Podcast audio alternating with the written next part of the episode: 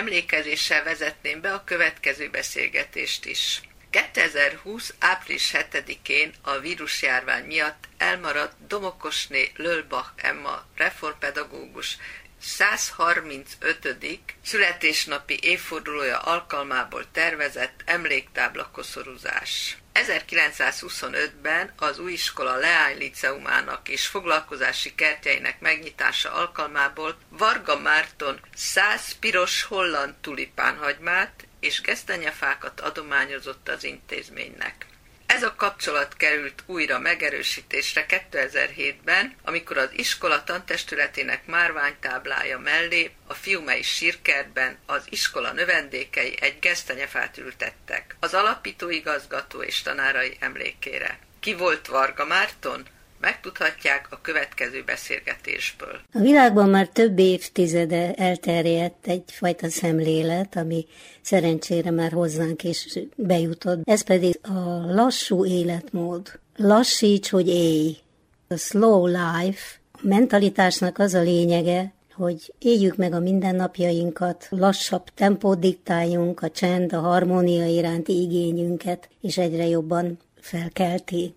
Legyen idő önmagunkra, önmagunk megismerésére, az élet teljesebb ételére. Ezt a japánok már évszázadok óta tudják, és meg is teremtik azt a helyszínt, ahol ezt a lassú életet meg tudják valósítani. Egy ilyen helyre látogattam el, Zuglóban található a japán kert. Egy nagyon kedves kertépítő tanár, Gódor Zita fogadott engem. Mi a jellegzetessége a japán kertnek? A japán kertnek alapvetően a mozgató motorja az, hogy a természetet próbálja utánozni. Tehát a tengerparti sziklák, vagy óceáni szigetek, a szélfutta növényanyag, a vulkanikus hegykúpok, hát ezeknek a megjelenítése akár egy pici tárcakertben, vagy egy kis házikertben. Hogy került ez a japán kert Zugló kellős közepébe? Japán az 1800-as évek végéig egy elzárt szigetország, és akkor, amikor megnyílnak a határok, akkor egy elképesztő kultúra kiömlés, illetve egy kultúra beállomás történik meg, és az 1800-as évek vége, 1900-as évek elejét úgy is hívjuk, hogy japonizmus, ami óriási befolyással van az európai festőművészettől kezdve a ruházat, a bútor, lakberendezést, tehát minden úrinőnek van egy kimonó jellegű köntöse otthon, tehát hogy tényleg mindenhol megjelenik ez a japán befolyás, és ez a japonizmus a kertépítésre is nagy hatással van, és sorba épülnek meg Európában 1800-as évek végén, 1900-as évek elején az első japán kertek. Tehát ez egy divat volt. Ez egy nagy-nagy divat Európában. Erre reflektál Varga Márton, aki itt az épületben, az iskolában kertépítést tanított, vagy kerttervezést, és tervezi meg 1927-ben ezt a kertet. Ki volt Varga Márton? Varga Márton egy óriási, hatalmas szakmai szereplője volt az 1900-as évek első felének. Ő egyébként egy erdélyi származású fiatalember volt, és itt a területen 1912-ben kezdett el dolgozni. Üvegházakkal, francia kerttel, gyümölcsösökkel, de emellett ő honosítja meg Európában, Hollandián kívül a hagymás dísznövényeknek a termesztés technológiáját, rengeteg cikket ír, több nyelven beszél, utazik Nyugat-Európában, tudósít a hazai kertésztársadalomnak. Az egyik Széchenyivel együtt ő vezeti a Magyar Kertészeti Egyesületet, ő indítja el az első Magyar Kertészeti Gyűjteményt, amit személyesen kezd el begyűjteni mindenfelé az országban. Ők építik meg a Kertészeti Egyesülettel az első kertészeti székházat a Népliget területén, tehát hogy egy nagyon-nagyon szertágazó hatalmas életmű van, és emberileg is példakép értékű. A régi diákoknak rengeteg tanulvallomása van az ő életéről, hogy milyen példamutató volt emberként is. És akkor az első japán kertet is ő... 1927-ben ő nagyon szépen reagál egy feldobott labdára, mert hogy 27-ben történik a fogaskerekűnek egy nyomvonal megújítása és meghosszabbítása. De Buda bendőjéből kikerülnek ezek a gyönyörű lukacsos mészkövek, ami az építési anyaga a japánkertünknek, és 28-ban épül meg ez a japánkert.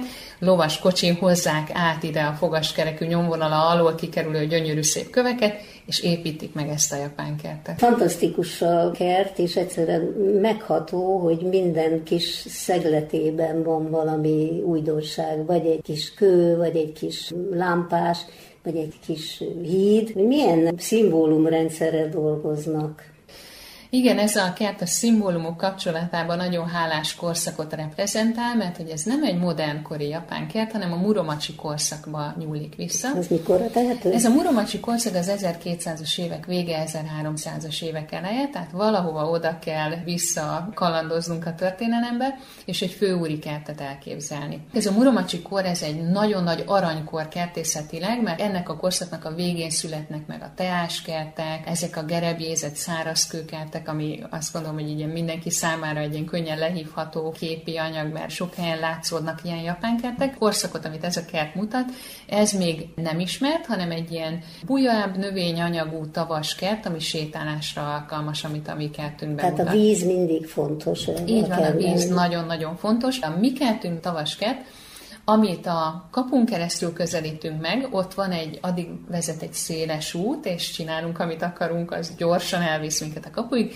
és a kapuban van egy burkolatváltás. Onnantól kezdve lépőkövek jönnek, mégpedig gírbegúrba irányba, és az a feladatunk a kapunál, hogy ezt tudatosítsuk magunkba, hogy hagyjuk abba a szaladást, rakjunk le mindent, kezdjük el figyelni a lépteinket, mert különben hanyat fogunk esni, és kezdjük el nézni körülöttünk feltáruló természeti szépségeket. A kapu az egyébként a magyar őstörténetben is, még mindenhol egyfajta változást jelent. És ha beléptünk a kertbe, ott mi vár minket? Elkezdünk tudatosan kertet nézni, gyönyörködni, töltődni, és aztán elérünk a tóhoz, és akkor ez egy ilyen tavas sétakert, tehát hogy gírbe-gurba pici utakon, hidakon át megyünk a tórendszer. Ez egy életszimbólum, a forrás látjuk meg először, az a megszületés pillanata.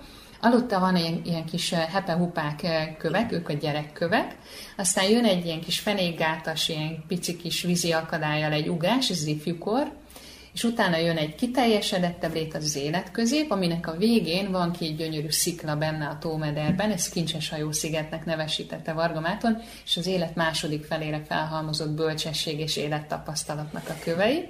És aztán a víz megérkezik a legmélyebb tómeder részre, ez a semmiség óceánja. Hát ez most így európai fordításban, tehát nem úgy semmi, mint zéró, hanem úgy, mint egy életvégi kiteljesedésnek a lehetősége. Legszebb szemlési pontnál föltáruló legmélyebb tószakaszunk. Nagyon szimpatikus a japán kultúrában is az, hogy másképp bánnak az idősekkel. És a japánoknál ez egy egész másfajta mentalitást tükröz. Igen, ez nagyon szép, és azt gondolom, hogy egy nagyon tanulságos dolog, hogy az élet második felében lévő bölcsesség és élettapasztalat valóban ifjúkorban nem elsajátítható, nem elérhető.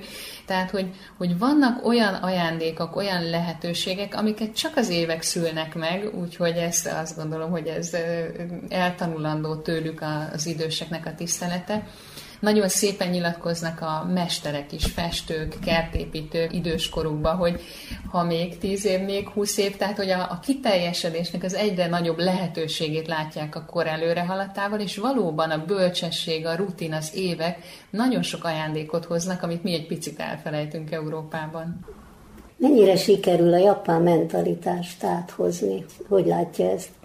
Én azt gondolom, hogy a japán kertek pont arra adnak választ, vagy lehetőséget, amiből egy picit most ki vagyunk fogyva Európába. Tehát ez, amit ugye társadalmi problémákként élünk meg, az aktivizmus, az időhiány, az időgazdálkodásnak a nagyon nagy szüksége, az iránytűvesztettséges internethasználatás, tehát hogy ez a nagy nyugtalan lóti-futira ad választ egy japán kert, és nagyon hálás minden csoportot vezetni, mert amikor első lépésként a kapuba elmondom nekik, hogy eddig figyeltünk, ahova akartunk, és most egy picit kezdjünk el kifelé figyelni, mindenki érti. Rakják le a kis gumicsontot, amit eddig rágtak, akinek megvan a kis saját bosszúsága vagy problémája. Olyan szépen mindenki látom, hogy nagyon-nagyon szívesen és örömmel lerakja, és mire elérünk az azumajára, ugye erre a hátsó kert részben lévő védett szemlélődési pontra, én azt gondolom, hogy mindenki pontosan tudja, hogy miért mondja azt a japán mester, hogy ez egy olyan hely, ahol addig tudunk szemlélődni, amíg meg nem győződünk róla, hogy ez az élet elég szép ahhoz, hogy legalább 100 évig éljük.